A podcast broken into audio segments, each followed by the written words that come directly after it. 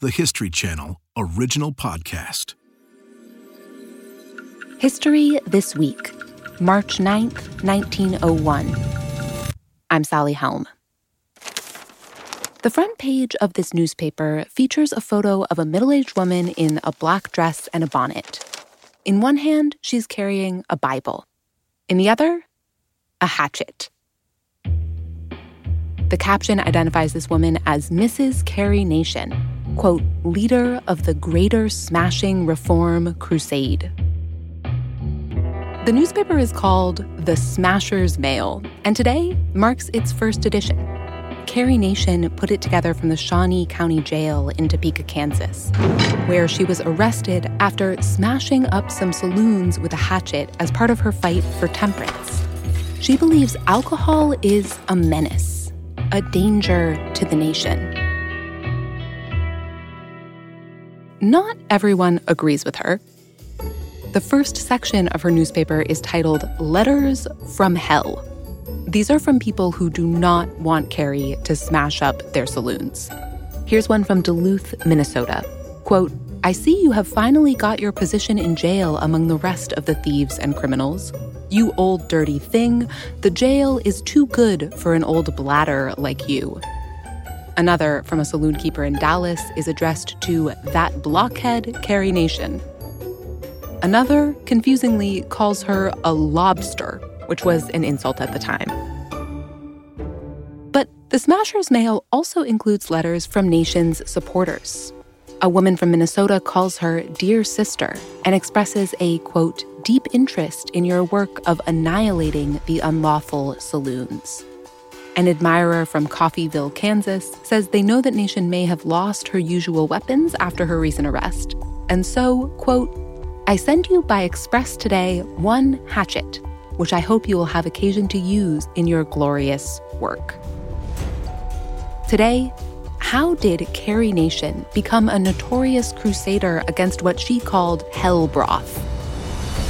And while some today look back on her methods as pretty out there, was her strategy to smash, smash, smash really all that extreme?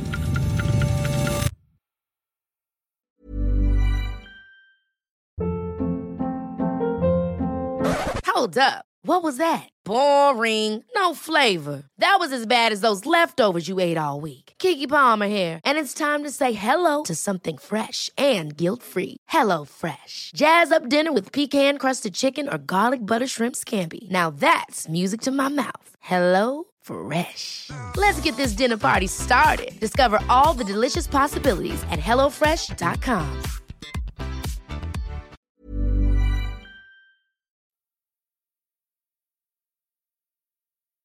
These days, Fran Grace is a professor of religious studies at the University of Redlands in California. She's also the founding director of the school's meditation program.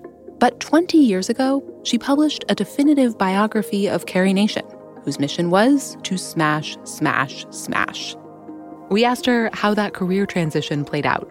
How did I go from years of my life going to Topeka, Kansas to research a hatchet yielding unpopular female figure to now I teach meditation and I just wrote a book called The Power of Love. Well, well, Grace says, the two parts of her life are more connected than you'd think. She first heard of Carrie Nation when she was a grad student at the Princeton Theological Seminary. A book on the shelves of the library almost seemed to call her name. She opened it and found Nation's autobiography. It turned out that she was in a religious denomination that I myself was in that didn't allow women to speak. Women weren't allowed to say anything in the worship service, in my experience. So I was drawn to her. How did she do that? How did she become such a public woman who spoke in public, who did her hatchet crusade in public? So it piqued my interest, a search to find my own voice, you might say. Carrie Nation was born Caroline Moore. She started her life in rural Kentucky about 15 years before the outbreak of the Civil War. Her family was Christian, part of something called the Restoration Movement. They were very religious, prayers and Bible readings every day. And yet, uh, another element of Carrie's spirituality because she was a very feeling person. Obviously, she was greatly passionate, huh? She had the movement of the spirit and liked to sing and move with that great feeling. And as an adult, she left her father's religious heritage to go in search of things that spoke to her own spirit. Which included marrying a man that her parents did not approve of a doctor and Civil War veteran named Charles Gloyd. She fell in love. We're, we're often drawn to our opposites. And unlike her father, and unlike the, the culture that she was raised in, he invited her to think for herself and to express herself. He, he respected, I think, something of her own freedom. But there is also a looming problem for this young couple. Gloyd is a serious drinker. At first, Nation doesn't really recognize this. When you fall in love, there are certain things that you you don't really notice. But five days after they get married, Gloyd comes home and passes out on the bed. Nation isn't sure what's going on. She writes in her autobiography that she leans over him and, quote, the fumes of liquor came in my face. I was terror stricken. After that, she says, not one happy moment did I see. Eventually, he couldn't sustain his his work and the saloons became really the place that he ended up rather than at home with her. So, soon after giving birth to their son, Nation leaves him. And not long after that, absolutely heartbreaking. He basically drinks himself to death. Charles Gloyd dies from his alcoholism. Carrie is now a widow. During this time, she finds solace in her religion. The church is a place where uh, women could do a lot of different aspects of service and express themselves in limited ways, but at least some kind of way where she's connecting with people in community and sharing the burdens of life with them and that's probably where she came across the temperance conversations, is in the churches. Temperance. The temperance movement had started up in the early 1800s, and it sought to eliminate, or at least to limit, the consumption of alcohol in the United States. Temperance advocates argued that drinking led to increased poverty and domestic violence. Alcoholism really was rampant during this time. People drank a lot. Things had reached a peak in the 1830s when American adults drank, on average, almost two bottles of 80 proof alcohol per week. That is almost two bottles of whiskey by yourself in one week, every week. So during this time, alcohol really was a big political issue. You know, nowadays it's really not. It would be uh, maybe smoking is the parallel that's become so much talked about, research discussed, the science of it, the terrible impact of it, etc. And the temperance movement from the start was powered by women. In fact, it was one of the first significant opportunities women had to politically organize. Temperance was seen as a moral issue, one that respectable women could speak up about, and women also suffered some of the worst consequences of alcohol abuse in the form of domestic violence. So the temperance movement became a chance for them to lead. It was an empowering space for women to articulate arguments that had an influence on legislation, even though they couldn't vote. they could they could make an idea about it that then was influential. Many women get involved in temperance through the church, including Carrie.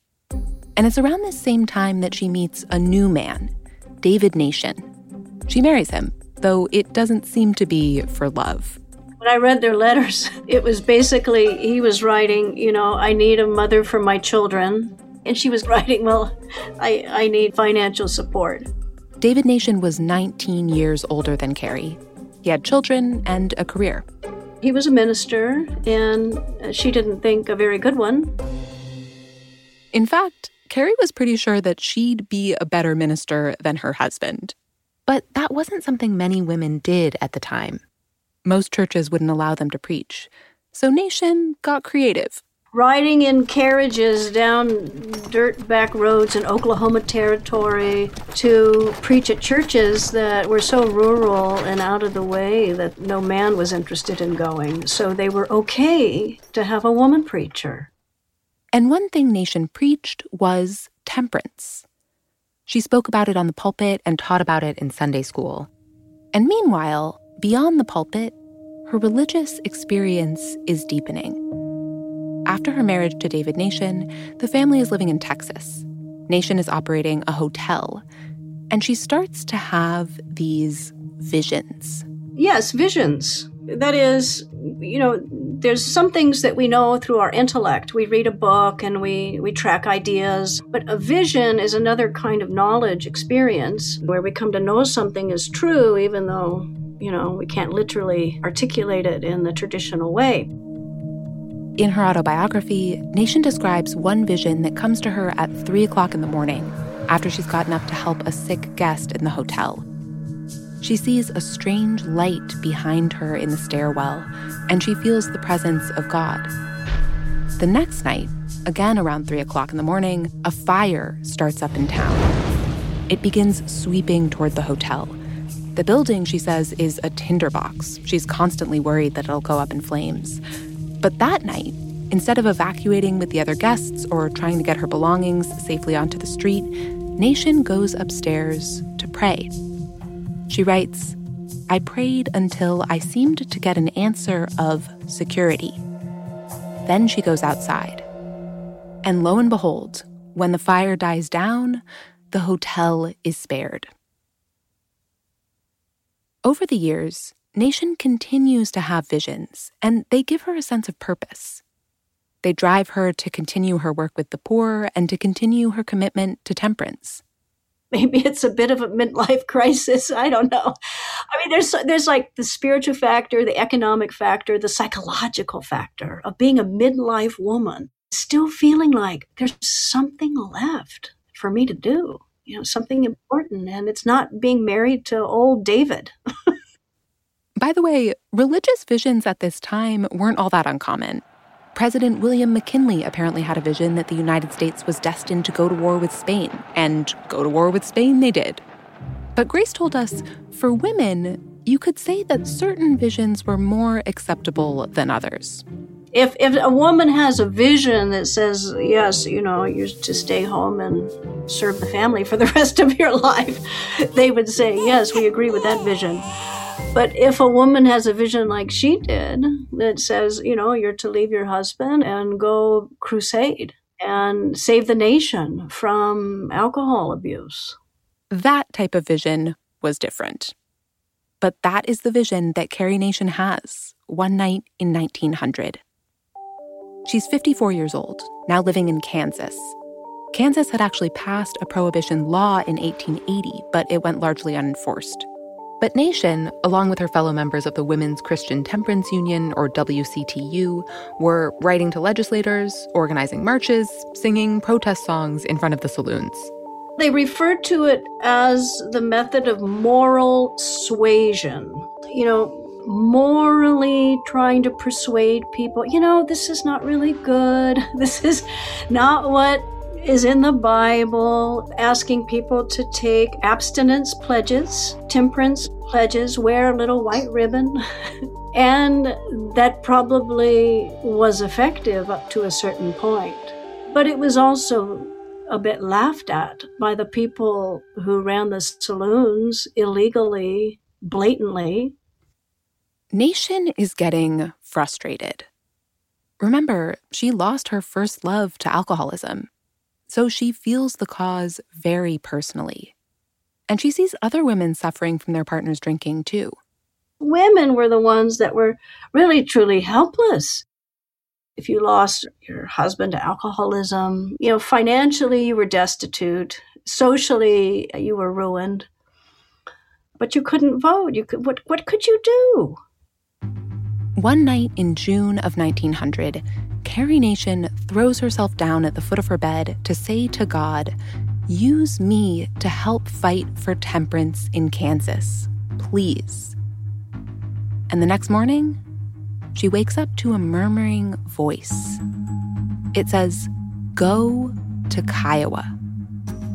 Then, as she tells it in her autobiography, quote, My hands were lifted and thrown down. And then she hears another phrase, spoken clearly and emphatically this time I'll stand by you. For Nation, the meaning is very clear. She is supposed to use her hands to take down the saloons in Kiowa, Kansas.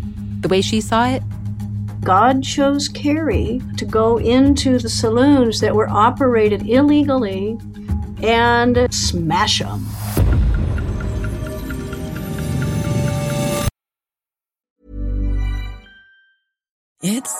Time of the year. Your vacation is coming up. You can already hear the beach waves, feel the warm breeze, relax, and think about work. You really, really want it all to work out while you're away.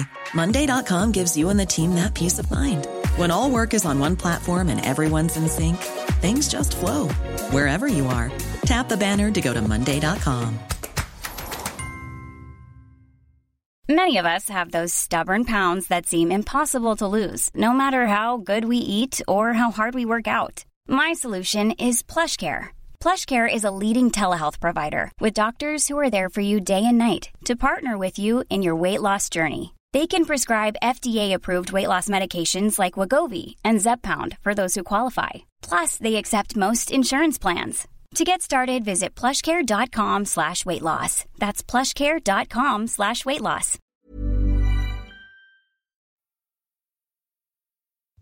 After Carrie Nation has her vision, she goes out into her yard and begins gathering up pieces of brick to take with her to Kiowa for the smashing. She cooks a day's worth of food for her husband, loads her bricks up into her buggy, and rides out of town. The next morning, bright and early, she walks over to a saloon in Kiowa. She's carrying the bricks and some empty bottles wrapped in newspaper so they look like harmless packages. She marches up to the bar and tells the proprietor, Mr. Dobson, Get out of the way. I don't want to strike you, but I'm going to break up this den of vice. And then she starts smashing. I'm sure it was quite a shock suddenly to have this middle aged woman come in there smashing everything. She breaks a mirror behind the bar, smashes some liquor bottles. She later writes Mr. Dobson and his companion jumped into a corner, seemed very much terrified. And then she leaves and goes on to another bar, and then another. At the third one, the brick she throws at the mirror doesn't manage to break it, so she looks around for something else to use. There's a billiard ball sitting on the pool table. She says, Thank God, picks it up, throws it at the mirror, and smashes it. Pretty soon, perhaps unsurprisingly, she's arrested. And a little while after she gets out of jail, she heads for one of the biggest cities in Kansas, Wichita. There, she smashes up a bar at a hotel, reportedly does thousands of dollars worth of damage, and she's arrested again. After that, she heads to Topeka. Here, she's joined by a crew of fellow temperance fighters, and after her smashing, she's jailed. That's when she puts together her first issue of the Smashers Mail. It is a passionate document that tells people what she's doing and why. She writes, It is the command of God that I smash joints. I have no malice against the men who are engaged in the business. The strokes of my hatchet are prompted by love. After Topeka, Carrie's movement is gaining momentum. Newspapers are writing about her, highlighting that new weapon of choice, the hatchet. The reaction was polarized, I guess you would say. Some people immediately became nationized. That's what it was called when you joined Carrie Nation's crusade. Even saloon owners weren't entirely angry at her. On the one hand, they were horrified. On the other, you know, it was good for their business. It got a lot of attention. And, you know, of course, then all the beer was overflowing because she she would hatchet the beer kegs and I just imagine spewing beer everywhere and people coming in and enjoying the party. And later, people might come in for souvenirs. Like, here's a piece of the mirror that Carrie Nation smashed. Nation herself even began selling little mini hatchets to help fund her legal bills. She was jailed over 30 times. She also did face backlash from the public and sometimes physical harm. There were threats on her life. There's one famous painting of her with a big, huge black eye. Somebody hauled off and punched her. And yes, there was violence done against her. Mm-hmm. But not by her. She never hurt people in her smashing, just mirrors and kegs and bottles of whiskey. In fact, Grace emphasizes Nation really had a soft, empathetic side. I mean, she would even buy donkeys uh, that were overworked so that they, she could free them and put them in fields to retire. And Nation felt that her smashing was actually ultimately on behalf of the saloon owners themselves, because she believed that alcohol was a dangerous, corrupting force. As she got more and more famous, she'd sometimes donate the proceeds from her speeches to saloon owners who agreed to shut down their shops and start afresh. Carrie Nation didn't keep smashing forever. Eventually, she took her message on the lecture circuit, speaking at churches and state legislatures and major universities. She also went on the vaudeville circuit and went to New York to act in a famous pro temperance play. She even put on a burlesque act called Hell is No Joke. She was introduced by, quote, a chorus of 25 maidens in much abbreviated skirts. She wasn't afraid to go anywhere. You know, fear was not a prison she lived in. And people's disapproval was not something that she was afraid of. So she was a light bearer, I guess you would say, of a certain freedom of women to speak and to move and to express in places and in ways that were not traditional at all. Nation died in 1911, nine years before the 18th Amendment made prohibition the law of the land, and 22 years before that amendment was repealed in 1933. And in the years since then, Nation has come to be looked at as something of a historical oddity, which is at least partly because she had a sense of humor herself. I mean, honestly, I, I laughed so much when I was writing, when I read some of her speeches. I mean, really, beak nosed, swill faced donkey bedmates of Satan. I mean, that's a lot of words to string together, and it's pretty darn funny. But Grace also emphasizes Nation's activism was sincere. She had suffered a heartbreaking loss as a young person, and she was fighting for a cause that a lot of people believed in. She just so happened to be fighting with a hatchet.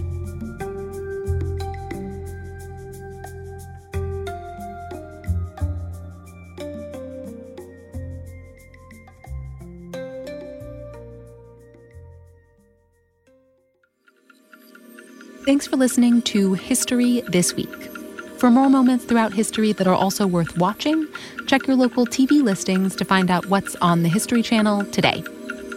This episode was produced by Ben Dickstein. History This Week is also produced by McCamey Lynn, Julie Magruder, and me, Sally Helm. Our editor and sound designer is Dan Rosato, and our researcher is Emma Fredericks. Our executive producers are Jesse Katz and Ted Butler.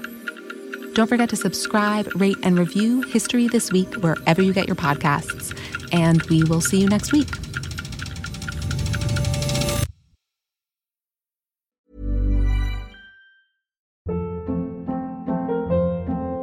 Hold up. What was that? Boring. No flavor. That was as bad as those leftovers you ate all week. Keke Palmer here, and it's time to say hello to something fresh and guilt-free. Hello Fresh. Jazz up dinner with pecan-crusted chicken or garlic butter shrimp scampi. Now that's music to my mouth. Hello Fresh. Let's get this dinner party started. Discover all the delicious possibilities at hellofresh.com.